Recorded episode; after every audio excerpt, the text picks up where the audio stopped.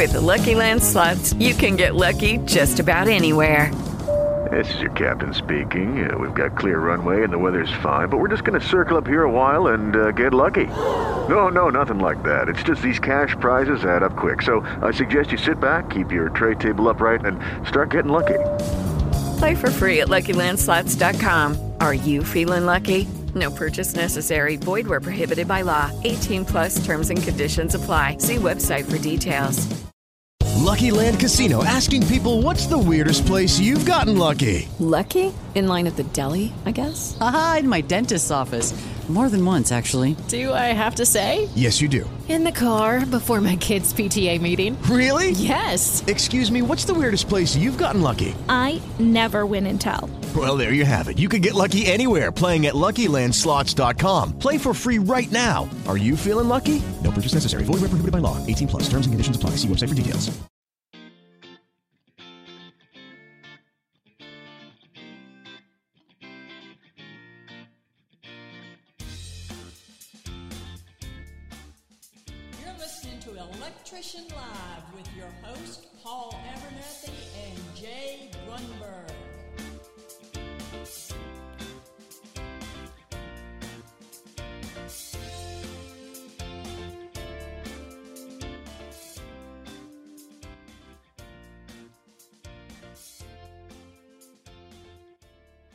What up, what up, everybody? Welcome to another episode of Electrician Live. My name is Paul Abernathy, your host, and our co host tonight, Jay Grunberg, is not feeling very well tonight, so he will not be with us tonight. But we have a great show, and the chat is running on the screen.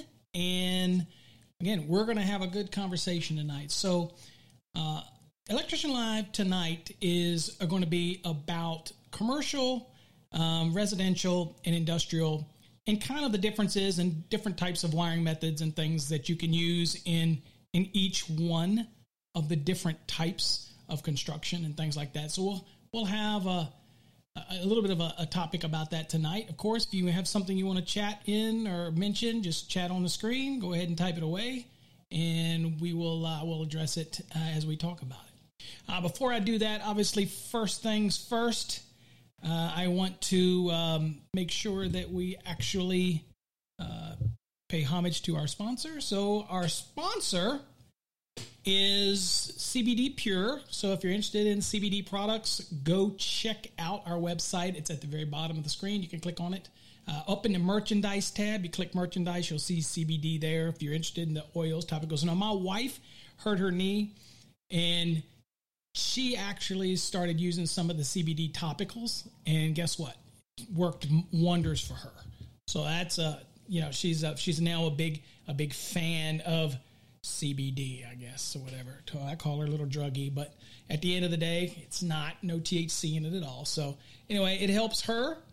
So um, that's good. So again, if you're interested in that, and of course, of course, as always, uh, our shows are also sponsored by Electrician Pride. I'll run that, and then we'll get into tonight's topic. Today's show is sponsored by ElectricianPride.com, your one-stop shop for electrician-specific T-shirts, hoodies, phone cases, mugs, die-cut stickers, leggings, and so much more. Featuring unique designs for electricians, journeymen, and master electricians, as well as electrical engineers and electrical inspectors. For more information on all the products that are available, visit us at www.electricianpride.com today. All right, got that out of the way. So, um, again, welcome to the show tonight. Uh, Electricians Amazing Lifestyles. That's a long title. Uh, Jan and Nikki, O, Tim, James, all of you, thanks for coming. I don't know if I've missed anybody. Uh, but uh, new member uh, again, electrician, amazing lifestyles. Thanks for joining. All right, so let's kind of get into the topic tonight. Of course, if anything you want to type, uh, feel free to type it in.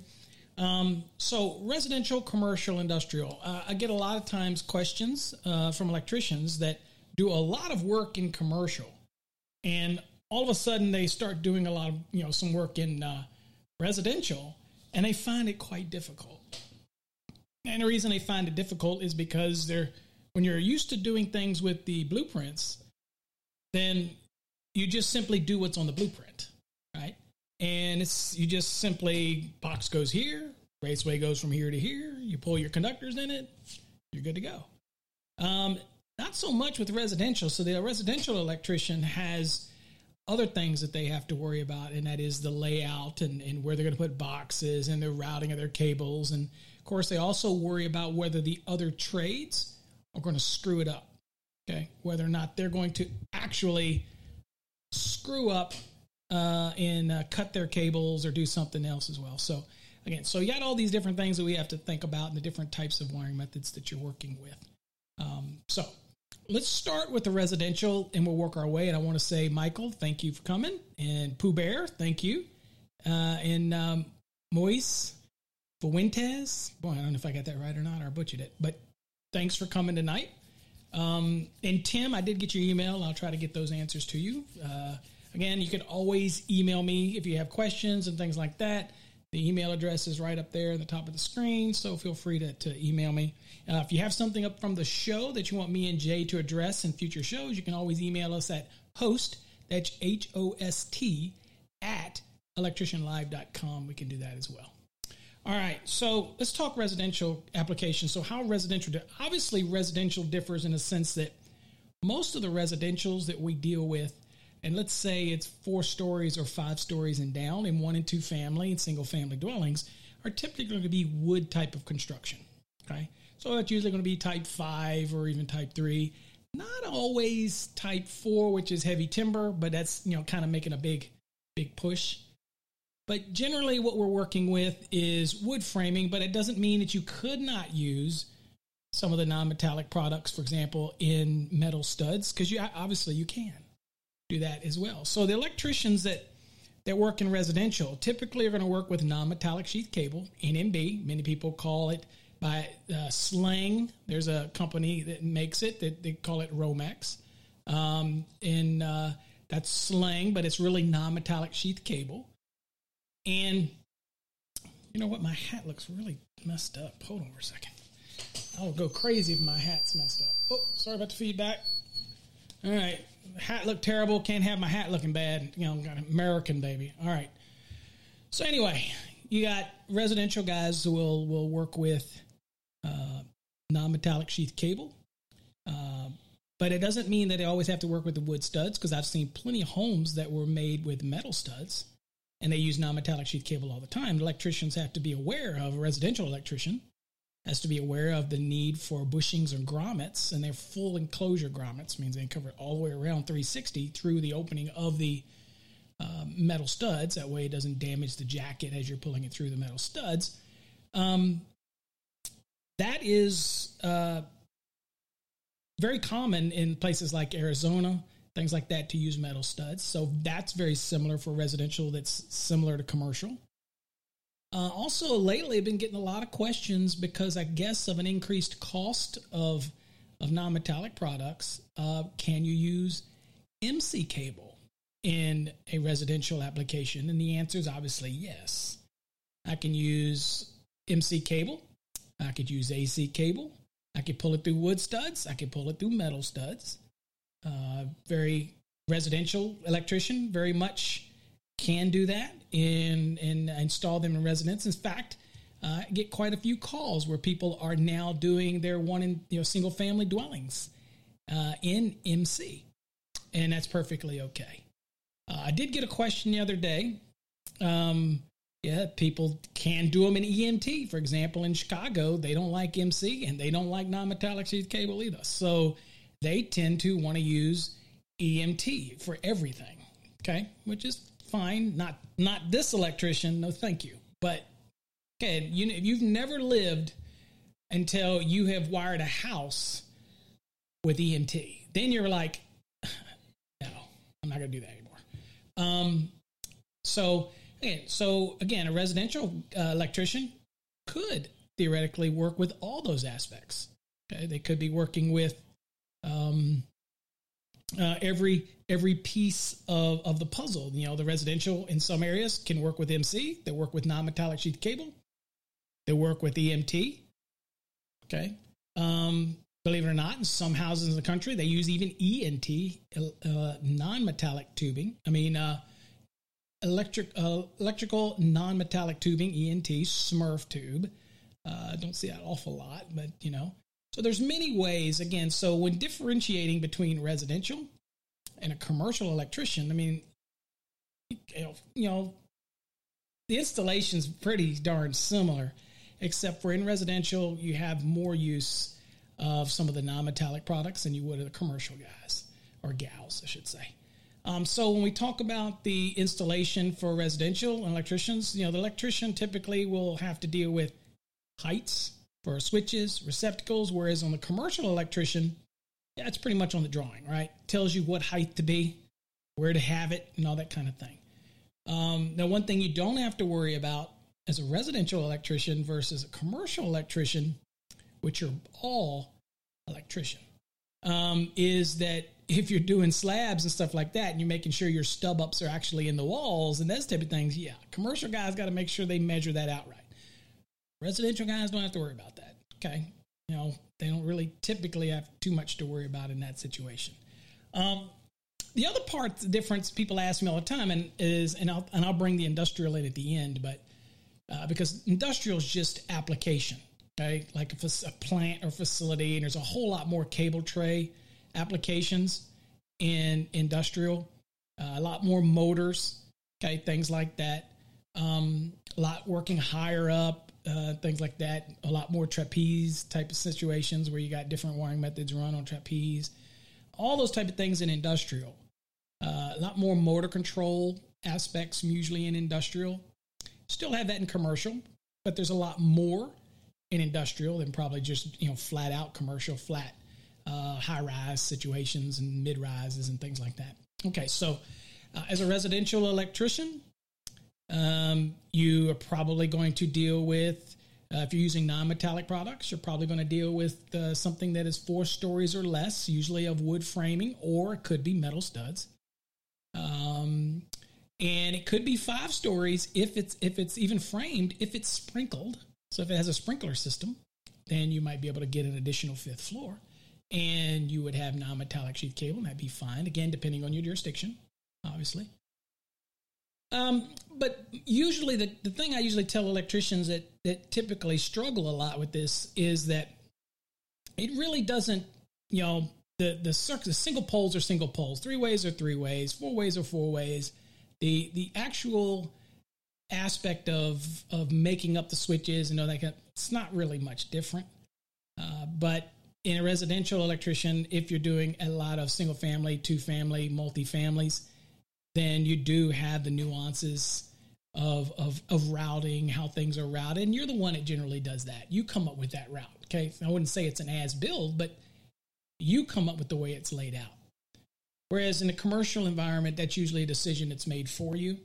Uh, except, of course, you know where you've got um, large apartment complexes where you're probably doing everything in if they're over five stories, let's say, or even if it's metal stud and sometimes they just want you to do it in MC, then you still you do have to route it. And that's pretty much left up to you but you're obviously going to optimize how you run your cables okay? You don't want to go out of the way. It's you know it's all cost optimized um, that type of thing okay? So at the end of the day um, most of the commercial electricians struggle a little bit when they get into a residential environment they do struggle a little bit. One, because there's decisions that have to be made in the residential environment. And so sometimes people struggle with that, that aspect of it, right? Uh, let's see here real quick. Okay.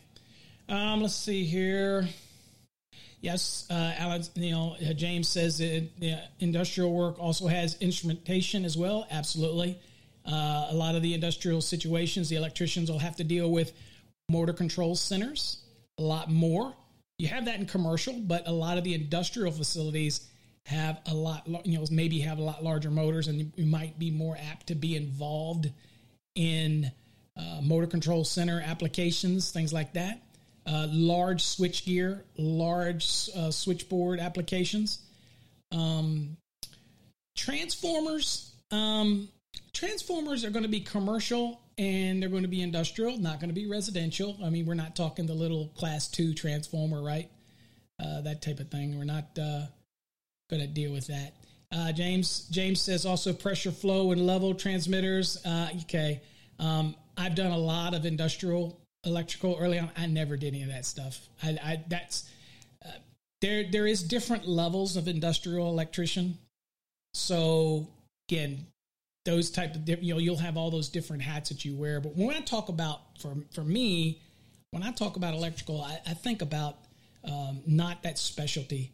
I think of you know running the power, supplying motors, transformers, those type of things.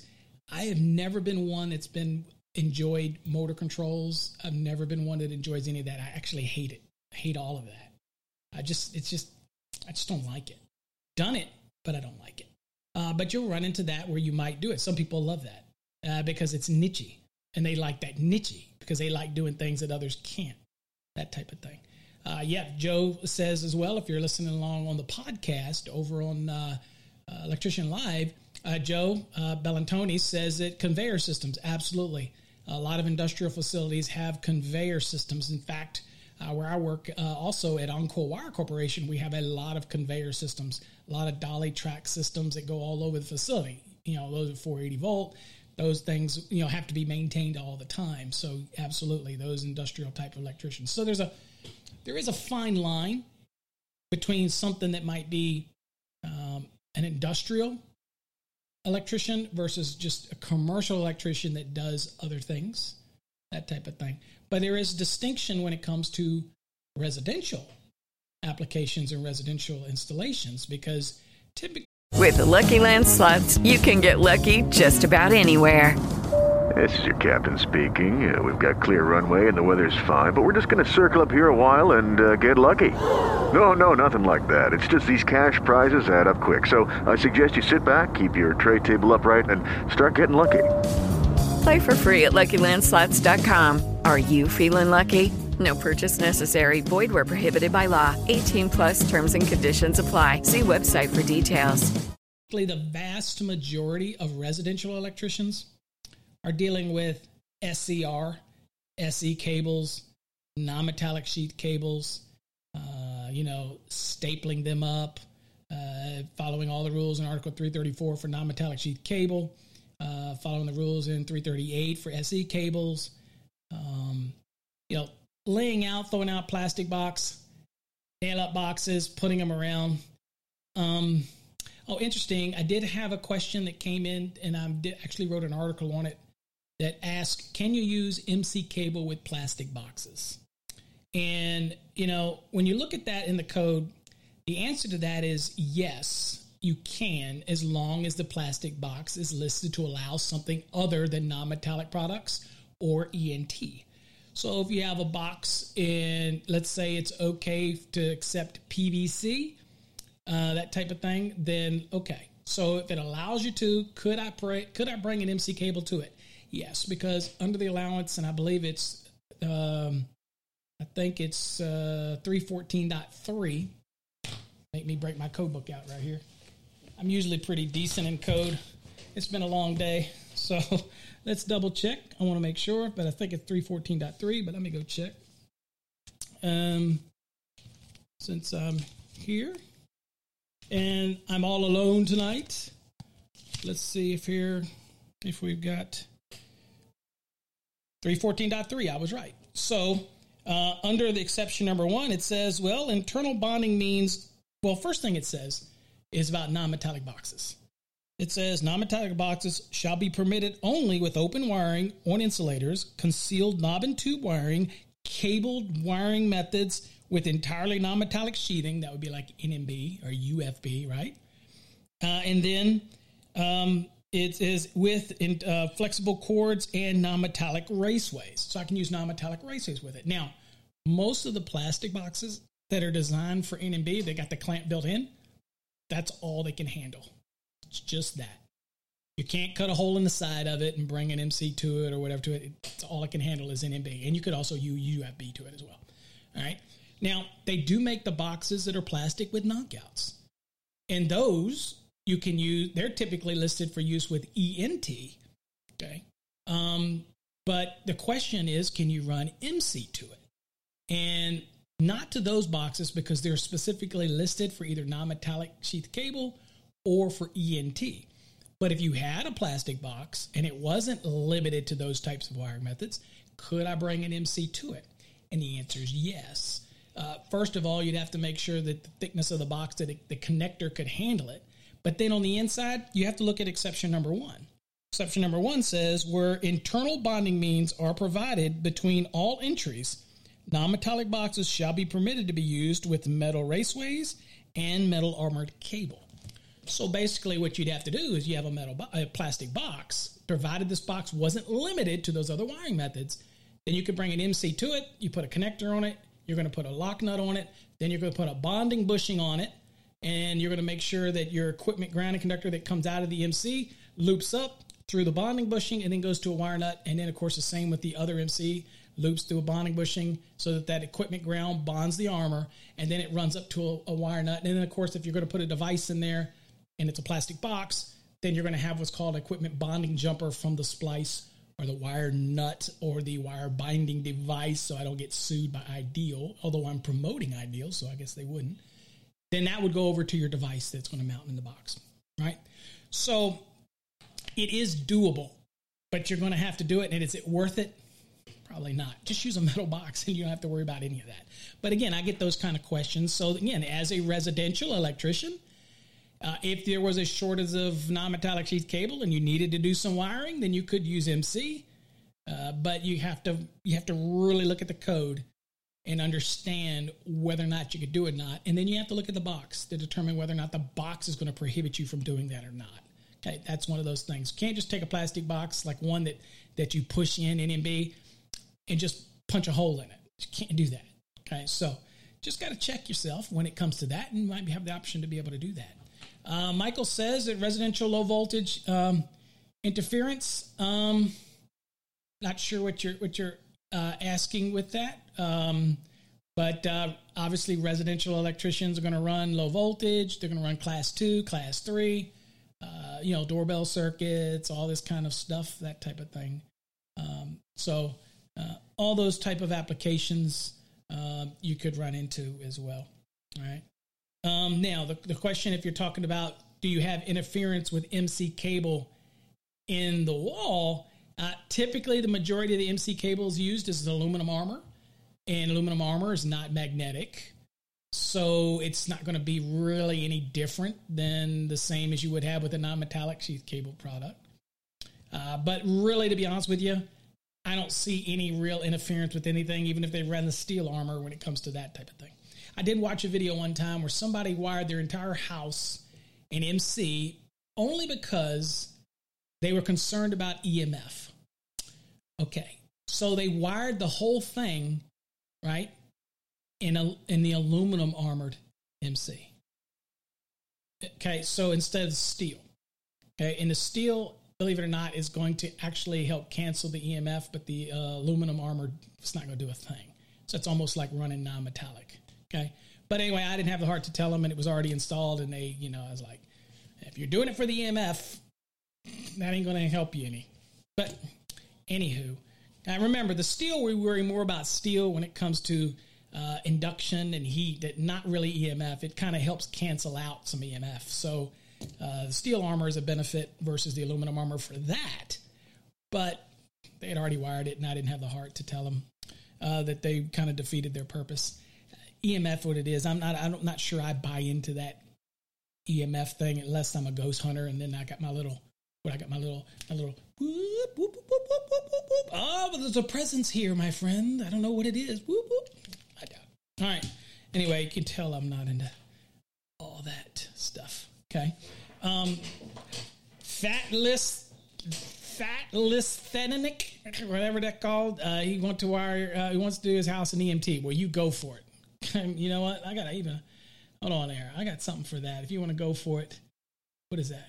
Hold on, I got something for you here. Where do we go? Okay. If you want to wire your house in EMT and you want to make all those tight bends and do all that stuff and all that, you have at it. I'm not interested. If it's in the wall, I'm not worried about it. Right? So anyway, so okay, so the residential electrician. I also get a lot of these questions about exams when it comes to residential versus commercial. Uh, as far as an electrical exam goes, they don't care. It's all code. It's all intermingled. You know, it's like people ask me about do you have an exam prep for, for example, masters and journeyman? And I'm like, no, it's all the same. Code is code. If you learn the code, it doesn't matter because you know what? The, you know, the ohms don't care. The electrons still move. It doesn't make a difference. That type of thing, right? Okay, so um, so typically, uh, commercial electricians will work a lot more with the uh, with the MT, a lot more with. You're never going to deal with rigid. Uh, I shouldn't say never, but most often rigid or uh, IMC or anything in a residential electrician environment. So most of the residential electricians have probably never threaded a piece of uh, of conduit. Probably never have. Um, never got those little filings in your in your fingers uh, when you're threading it uh, by hand back in the day. Um, but it, you know, at the end of the day, you know, you're threading it, and you're not putting enough oil on it. Yeah, that could be a nightmare. So if you've never done that, residential electricians might go an entire career and never do anything to do with rigid or intermediate. Uh, now they might work with some EMT, uh, but the majority of the residential work they probably work with PVC, Schedule 40 or Schedule 80. Schedule 40 being anywhere underground, uh, and you know anywhere that's not going to be subject to physical damage. Of course, Schedule 80 is the same outside dimensions, but the inside wall is thicker. So again, uh, same you know that application there, where you know that you're going to have some subject to physical damage. Then maybe the residential people will use Schedule 80 when it comes up out of the ground, that type of thing, at meter locations and whatnot, like that. So, um, also, most of the residential electricians will go an entire career and never work on anything over 240 volts, right? They don't work in the 480s and, and they don't do the 277s. Uh, yeah, my, Matt says about a shepherd's. Uh, I the, the last attempt that I ever bent something similar to that, I just totally screwed it up. So, uh, yeah, I mean, there, back in the day, I could bend pretty decent. Uh, but again, I was one of those guys that would like, uh, let's get it done. There's people that spend literally hours making it look gorgeous, and I get it. I wasn't one of those guys. It looked good, but I was like, I got to get this done because again, I'm getting paid. But I was always in an owner's position, and from from the, almost the very beginning. So that's uh, yeah. But there's some guys that make it. There's some guys, for example, that just literally electricians that literally hate MC cable they're like, even commercial, they're like, no, not running it. Me, personally, I think it looks just like EMT. It's just got the bumps. I mean, you know, it doesn't look any different to me. So, uh, and that can be run crappily too, by the way. Right? Uh, that brings me another question. So, a lot of times, whether you're a residential, commercial, or even an industrial electrician, somebody asked me the other day, and I don't know if it was in this form, I don't know what form it was in but somebody asked me, maybe it was on the phone, maybe it was maybe it was one of our one of our sessions. We probably did have a session. There was somebody that called in and said, "Have I ever failed anybody when I was in inspection?" Yes, it was. It was during my inspection episode. Um, did I ever fail anybody for 110.12 mechanical execution of work? It says electrical equipment shall be installed in a neat and workmanlike manner. Uh, I have never failed anybody for that. Okay neatness is in the eye of the beholder. What might look neat to one person looks sloppy to the other. And if you don't believe that, go watch and look at some of the Instagram videos or pictures and hear people raving over something, and then you have other people say it looks like crap. I don't, you know, I don't worry about that type of thing. Um, some people do. I don't. You know, that type of scenario. It's in the eye of the beholder. However, it has to be compliant, and it can't do something that would would raise a potential hazard. Okay. So at that point, I really never cited 110.12 for anybody. But under 110.12, there's an A, there's an a B, and of course in the 2020 code, there's a C. And in those scenarios, I have used those, like with unused openings, not plugging them, things like that. Um, I have cited that. Obviously. You must maintain the integrity of the wall, of the enclosure, the cabinet, or whatever you're, you're working with. I fail that. And of course, then B is integrity of electrical equipment and connections. Um, if I see anything in a piece of equipment uh, that's cracked or broke or looks bad or, or something that might look warped or, or uh, anything that uh, a crack on the breaker or so, anything like that, that's an example integrity of electrical equipment and connections that's got to be replaced. And I have witnessed that before. In fact, you know, when you're using, you're, you're doing installations and you're supposed to, if, even if you're in temporary wiring, you're supposed to at least look at the equipment every time you install it. And if there's damage to it or something's wrong with it, you should, you're supposed to replace it uh, under, you know, 590. So, um, I, those are the type of things I have done before. Okay.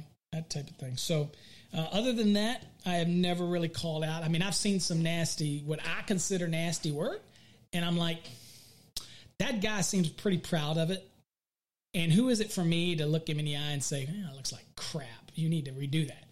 It worked, it functioned, it was code compliant. It wasn't like they left it wasn't strapped right or whatever. It just, you know, maybe instead of going down and over and neat, maybe they went down at an angle and whatever down that's the way they wanted it from their vision. It looked good, so I've never called out that one.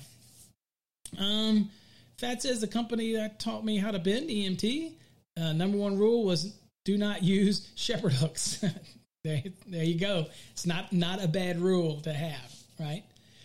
So some of the other things that really people have to understand distinguishing, for example, even GFCIs, right? So you have 210.8a, 210.8a, which is the dwelling unit, which is encompasses so much for the residential installation, but also in commercial where we have multifamily, three or more dwellings, like a multifamily, where they would be like residential in the units. But that electrician that does that kind of got to walk both lines. Okay, so those electricians that kind of walk the line between residential and commercial, that's great because they get to dabble in all of it. And I know a lot of electricians out there that do that, where they have a multi apartment complex and they might be doing the apartment complexes uh, in MC. And you would have to follow all the rules in the code for dwelling units, spacing receptacles under 210.52a, and, and follow all those rules. A, you know, 210.52b and C for kitchen and countertops. They get it.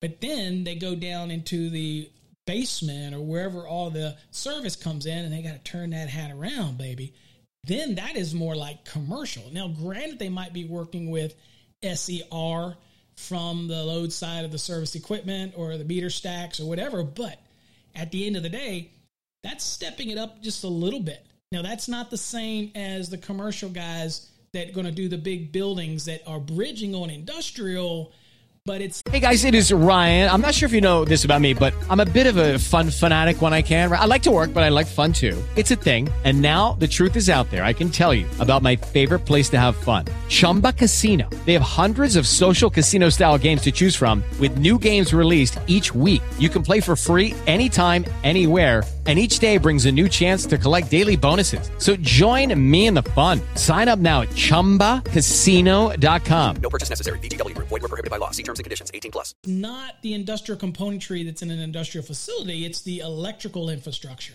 Then it starts getting bigger. They start having larger transformers and they're changing voltages everywhere and things like that. Um, so the guys that do the work and the gals, I should say too, the ones that do the work in the residential slash commercial arena, which is the multifamily building type of scenarios, they get to walk the line in both. And I've seen rather large, what I would call they're commercial, but they're wood framed and they did it all in non metallic sheath cable. It was quite a big project, but everything was okay to be used, even though I think it was like, I don't know, it was like 85 or 95 apartments and the way this was laid out, and it was all wood.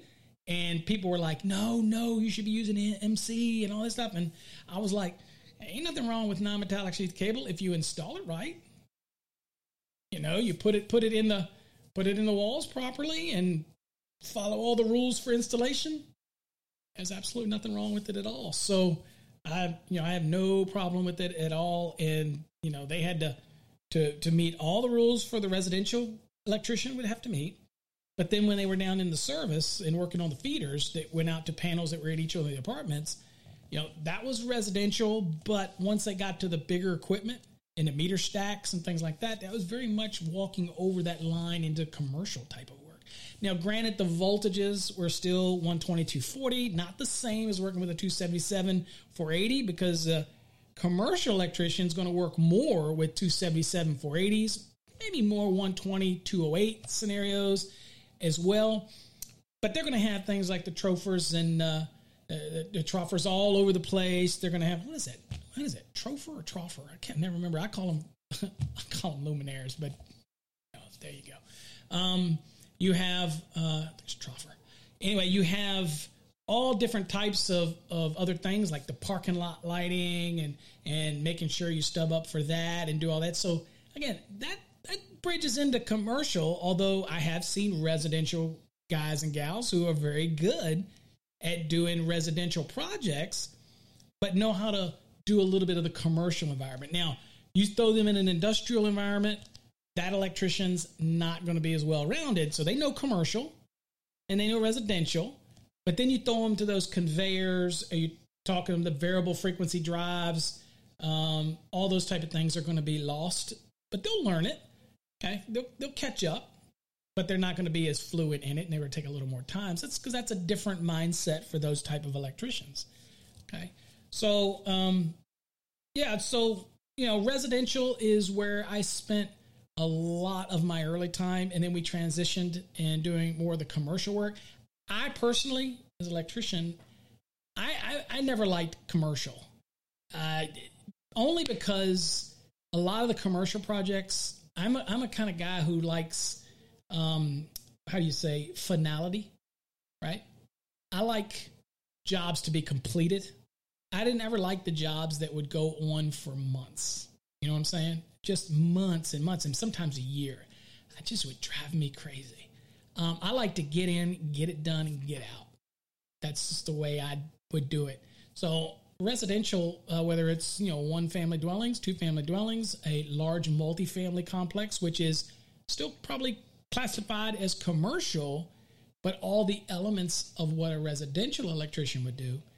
Um, that's kind of what I was into. Um, know, we did take on commercial jobs, and again, like I said, it's like it's like pulling teeth. I was like, you know. So, and I don't mind bending of the of, of the conduits. Uh, or, or the tubings in the case of EMT. I don't mind all that, but again, uh, residential electricians probably never dabble in that at all. Okay, so I know quite a few commercial guys and gals that have reached out to me and that are actually in our residential program. And the reason they got into the residential program is because they don't have a lot of time for the learning curve. So that program, for example, walks you through each piece. Okay from each room by room by room by room. So that's why they got involved in the residential program. In fact, Jay is, for example, is in the residential program as well. And it basically covers room by room in every aspect of it.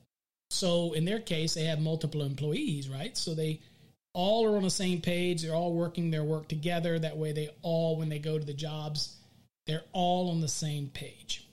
So that's why they did it, right? Um, so uh, let's see here.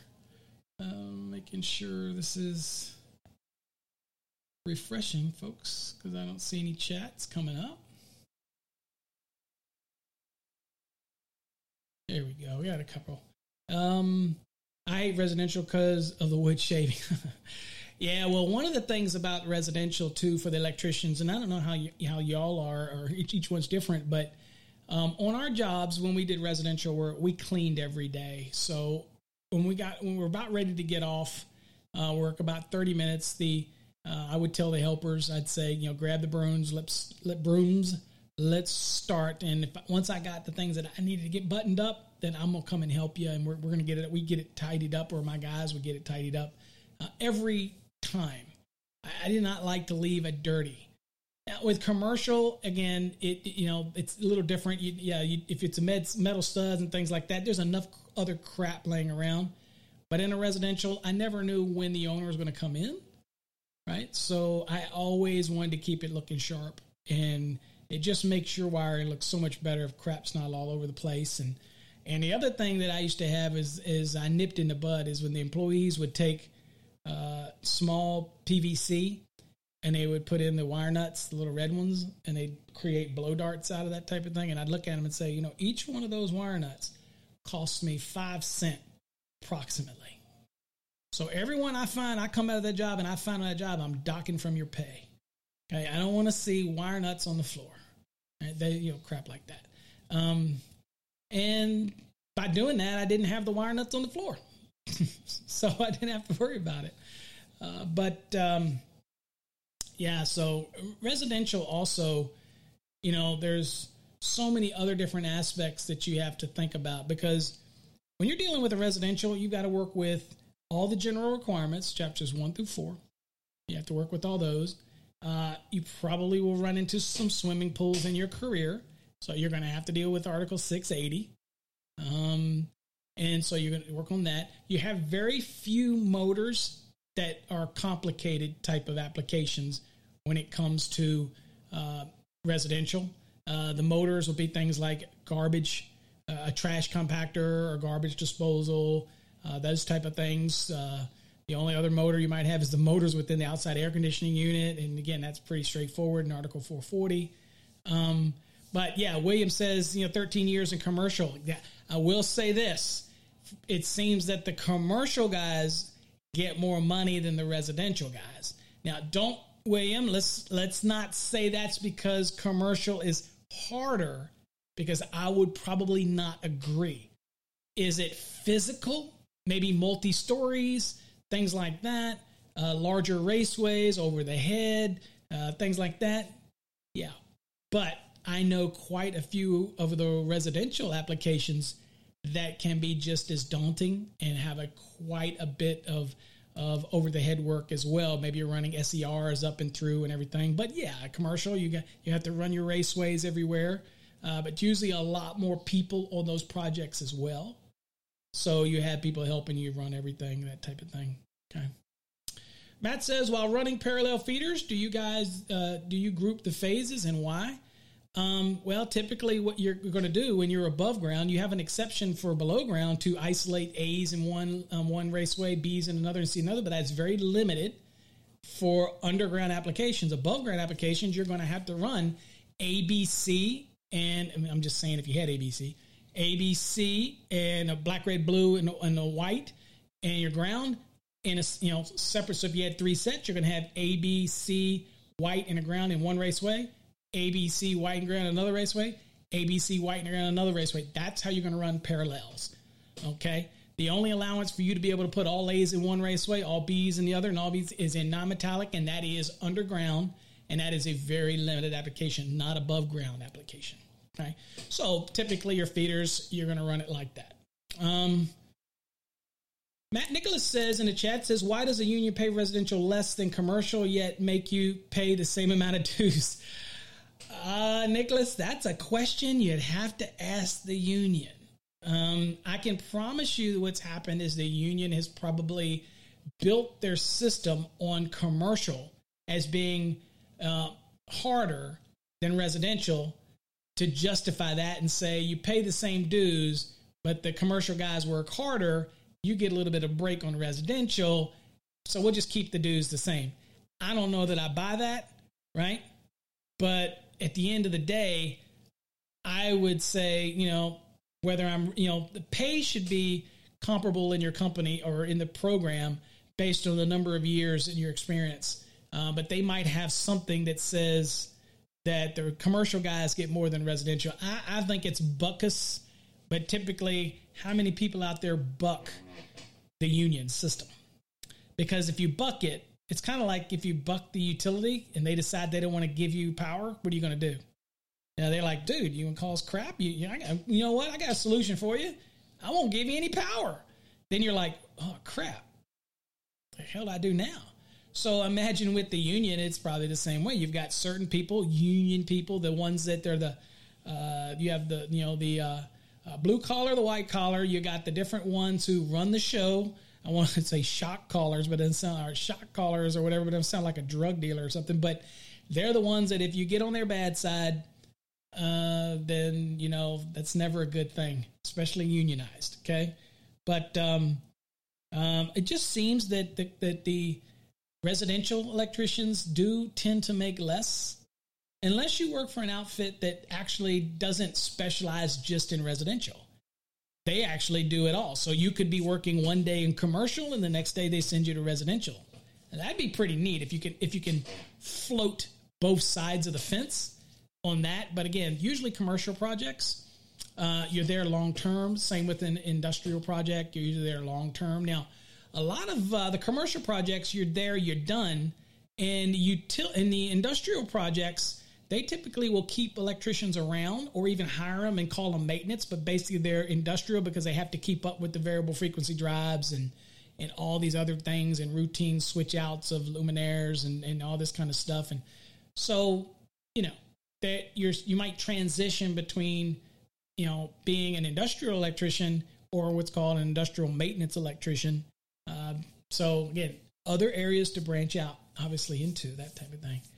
Um, Philippe says residential never pays that much and it's harder than commercial and it's a faster speed. Yeah. So that's another thing. So if you feel that residential it pays you less, but yet they expect it to be done quicker, that's the equation of them making more profit margin.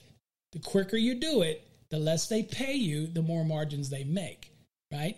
Uh, unless you're the one doing it. And again, if you're doing it for your own company, then it's not the same. You're going to get your, the quicker you do it, the more margins you're going to get, that type of thing. But when it comes to the big companies that do the big multifamily uh, situations with 60 and 70, 80 units, that even if it's wood construction, whatever, they want you to get a certain amount of them done. They have a deadline. And again, there's a certain amount of kickback that a lot of them get when you finish early or finish some segment on time so that another trade can get in there and finish what they need to do, that type of thing.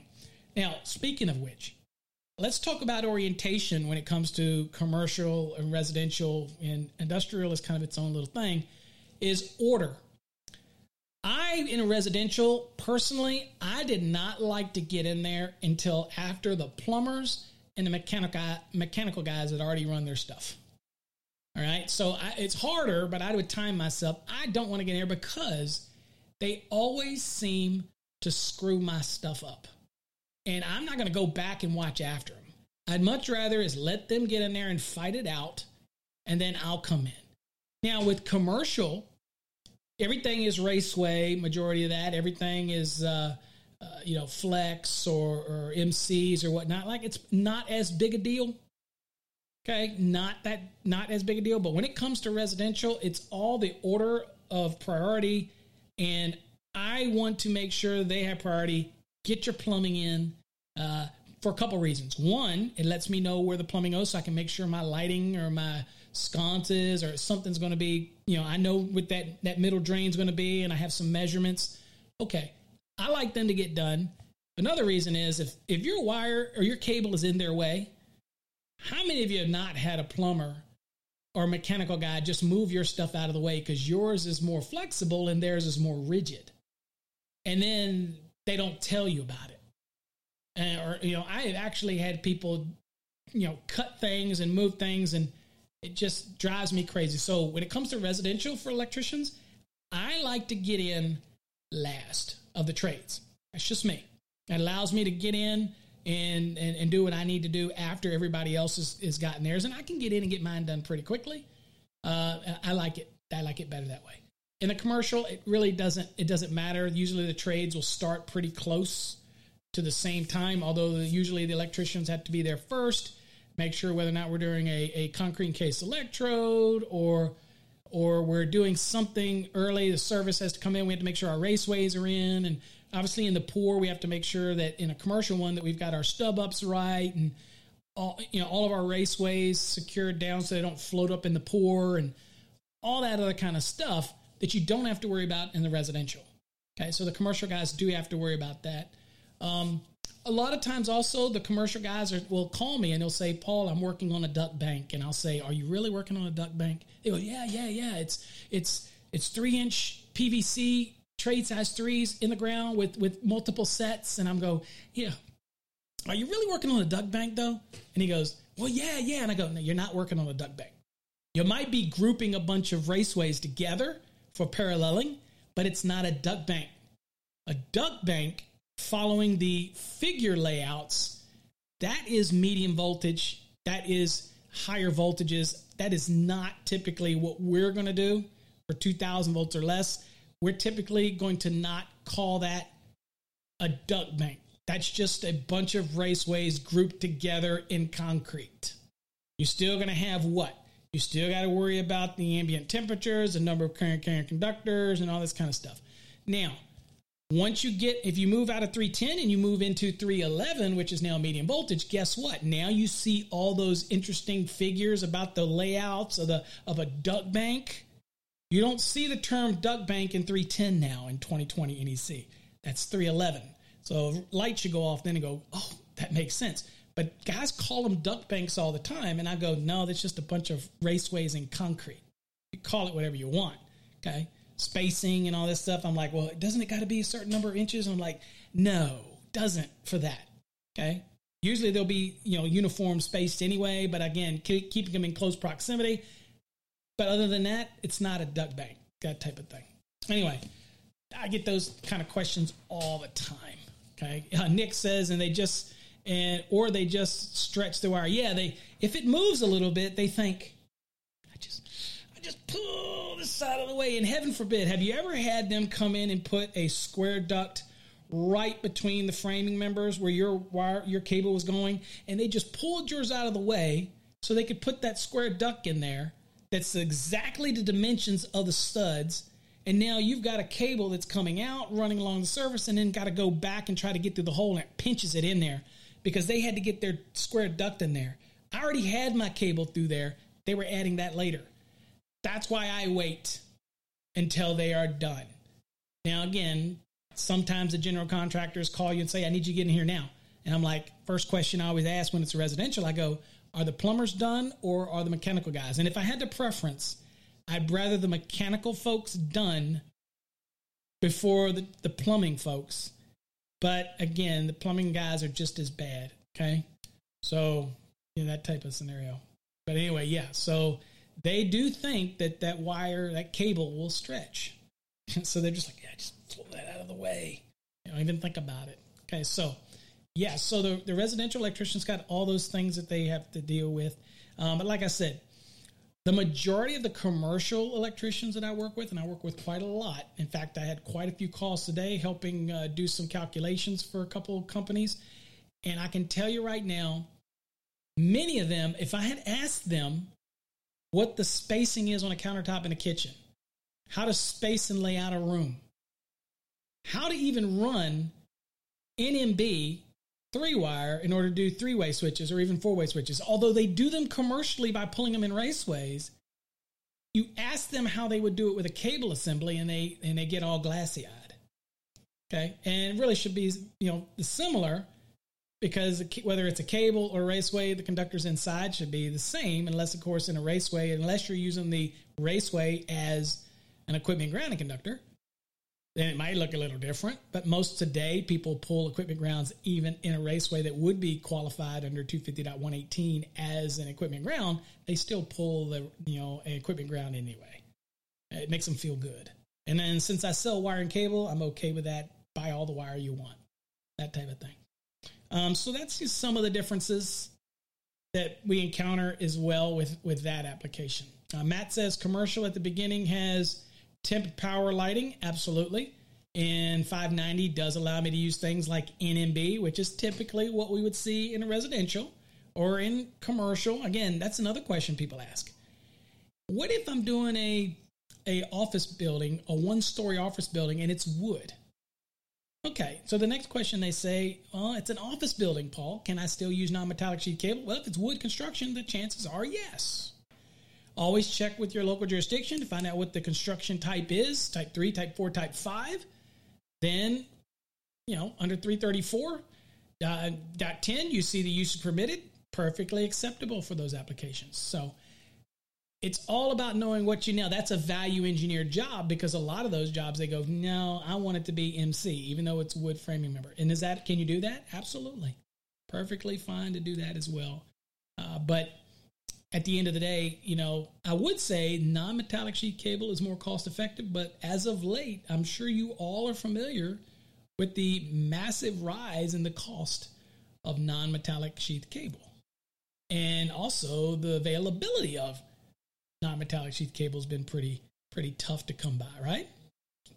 So, uh, it, but you do have options. And so when I say residential versus commercial versus industrial electrician, if I had to summarize it, I would say the residential electrician is going to deal mainly with 122 40 volt applications. Uh, they might deal with 12208 when they're doing a multifamily building, which would fall into the commercial realm, although it has a lot of pieces that are residential driven, like 210.8 for the GFCIs for dwelling applications, 210.52a for spacing of receptacle outlets in certain rooms. Um, so that's very residential driven, even though it's an overall a commercial electrician project. Um, all those type of things, they have to be fluid in that with all the remembrance of the fact that it is still a residential project. And they're only dealing with things like 120, 240 applications. Now, commercial electricians are probably going to deal a lot more in MC cable, rigid cable, intermediate, probably not going to be any more familiar than the residential guy when it comes to Schedule 80 or Schedule 40. Very common in residential as well. So that one's probably going to be a bridged project that uh, product that's not going to really matter. A commercial guy's probably going to deal with some cable tray applications and have a use for tray cable from time to time, which residential have very limited use for tray cable. Right now, the only real use they would have would be for a generator application that allows that under 3 336 dot 336.10 item number 9 I believe that allows for one and two family to use a tray cable as long as it has a joist pull rating and things like that. Uh, and as long as the cable has both signaling and control, which I think is the foolishest thing I've ever seen, but they do have that. Um, oh, I should mention this. If y'all are not aware of this, I am the inventor of a product called the hybrid cable. Now, luckily for Encore Wire, I work for them. If you go look up the patent, I patented that product, and it is a product that is both tray cable and SER cable. So, as we know, you know, for electricians, you know, you know that tray cable can only be used where? It can only be used in a cable tray on a messenger Okay, under 396 allows you on a messenger, um, in a raceway, or direct buried if it's stated on the side of it that it's rated for direct burial. Those are really the only ways. So people ask me all the time for commercial guys or residential, they go, Can I run tray cable exposed on the outside of the building? And the answer to that is no. You can't. But you can run it in a raceway if you want. But you can't run it exposed. But isn't it just like SER? No, it's not. It's a little different. However, when I invented the hybrid cable, it can be used everywhere that tray cable can be used. But once it enters a building, it can be used everywhere that SER can be used, even though it's going to be marked on the side as both. It's genius, isn't it? Why didn't anybody think of that? Why did it take an outsider to come up with that? So, you know, SC cable, you can't put it in the ground. Well, the hybrid cable, you can put in the ground. Well, tray cable goes in the ground, but once it comes to the building, it can't go into the building unless it's in a raceway. Well, that's okay. With the hybrid cable, it's tray cable outside, but once it hits the building, now it's SER cable. It's kind of like a dual rating, just like with wire. You do whatever, you pick whatever you want it to be at that given time. Isn't that an amazing thing? So, anyway, check that out. It's only available on Encore Wire. So, um, hit them up, encorewire.com. Check them out. Um, that is uh, the hybrid cable that's the only solution you have for using something that is a tray cable inside of a building without it being in a raceway, without it being in a cable tray, and without being on a messenger. And certainly it wouldn't be underground direct bury inside of a building. Okay. So anyway, that, that's a product that, that, that can meet that gap. You know, so we came up with that. It's patented too. So competitors will sue you. I'm just saying. Anyway, what do we got? Some other questions here. Um, thoughts on com- uh, commercial re- uh, relock for uh, lighting? Um, as long as it's all listed, I don't have a problem with it. I really don't, Matt. Yeah, I don't have a problem with the design, the style, how it works. I don't really have a problem with it. My thing is, people ask me all the time, and I, and I'll kind of leave it at this.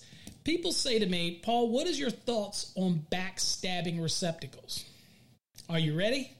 You ready for my position on that? I will backstab any day of the week. One, because that device is listed and tested for that application. Yes, I might somebody might not like it. Somebody might have witnessed problems, but I can promise you that I've witnessed just as many issues serving as an expert witness for damages and fires from regular terminations on the side with a screw. I have seen it. So, at the end of the day, You've got the different types of wire binding devices that press on that use the same concept. Okay. With they Wago or something like that. So you got those. I'm thinking Wagyu because I like to cook steak. I'm thinking of steak right now. Anyway, Wagyu, whatever, they push on. Okay. Used. And so at the end of the day, a receptacle that that pushes in the back, I have no problem with it. As long as you strip the right amount and follow the gauge and you don't try to jam something size different than what the device is allowed to handle, I have no problem with the back wiring at all. Now you could say, Paul, that's uh, that's just wrong. You you can't promote that. Why can't I? It's UL listed. It's tested. Had to pass. But I've seen it fail. Yep, and I've seen a heck of a lot of terminals with screws turned in the proper direction. Okay, around the screw head that actually failed as well. Okay, seen it, seen tons of them. Okay, in fact, I have seen far less back feeds that actually uh, push ins that have failed than I have terminals that have failed because people don't know how to torque or they don't want to torque or they don't own a torque wrench. Okay, or they tighten it too tight. All these type of things. Uh, you tighten those things too tight on a, on a receptacle or a switch, then guess what? Did I say guess what? Guess what? It actually, if you listen, you can actually crack it inside and it won't get any tighter. And then over time, as the conductor does what? Thermal expansion and contraction causes it to loosen up because you over tighten it, because you didn't torque it right. So again, you think, well, we don't need to torque receptacles. Yeah, you do. You're supposed to, but we don't. So I'm all for the backstab. I have no problem with the backstab at all. I, I have never had a problem with any backstabs that I've done as long as you do it right. Okay. I know there's haters out there. I get it. But I don't have a problem. I don't have a problem with it at all. So, anyway, you might not run into any of that as a commercial electrician having to do with backstabbing. Okay. well, I should take that back. If you work in a commercial job of any size, there's going to be plenty of backstabbing. Hold on. Yeah, there's going to be plenty of that, but we won't get into job politics and all that. Okay. Yeah. As Nick says, everything is subject to failure. You have a less chance of failing it, having it fail if you install it correctly. Okay. Like it tells you how much to strip off. You know, you don't take a receptacle that's supposed to receive uh, 14 gauge and you try to stick 12 gauge in it. You know what I'm saying? That things will fail. Okay. But anything is subject to fail. Absolutely. And uh, so, anyway, that's going to be our show for tonight, guys. I hope everybody got something out of it. We just had a conversation on different aspects of commercial, uh, residential, and uh, uh those type of things. Um, Jay will be back with us next week. Uh, I've kind of kind of gotten used to having him here uh, to bounce things off of, um, and I'm sure he'll be back. He's under the weather, so everybody. Um, uh, keep him in your thoughts and prayers. Because again you know you know how those young people man they just can't handle it like us old folks. You know, we can just bust through anything but you know those young people just can't handle it you know. They get a little bit of a sniffle and the next thing you know they're in traction. I don't know. I'm just saying. Anyway i appreciate all of you and thank you for everything that you do. And thanks for joining me here on electrician live and we'll see you next thursday. Till next time folks stay safe. God bless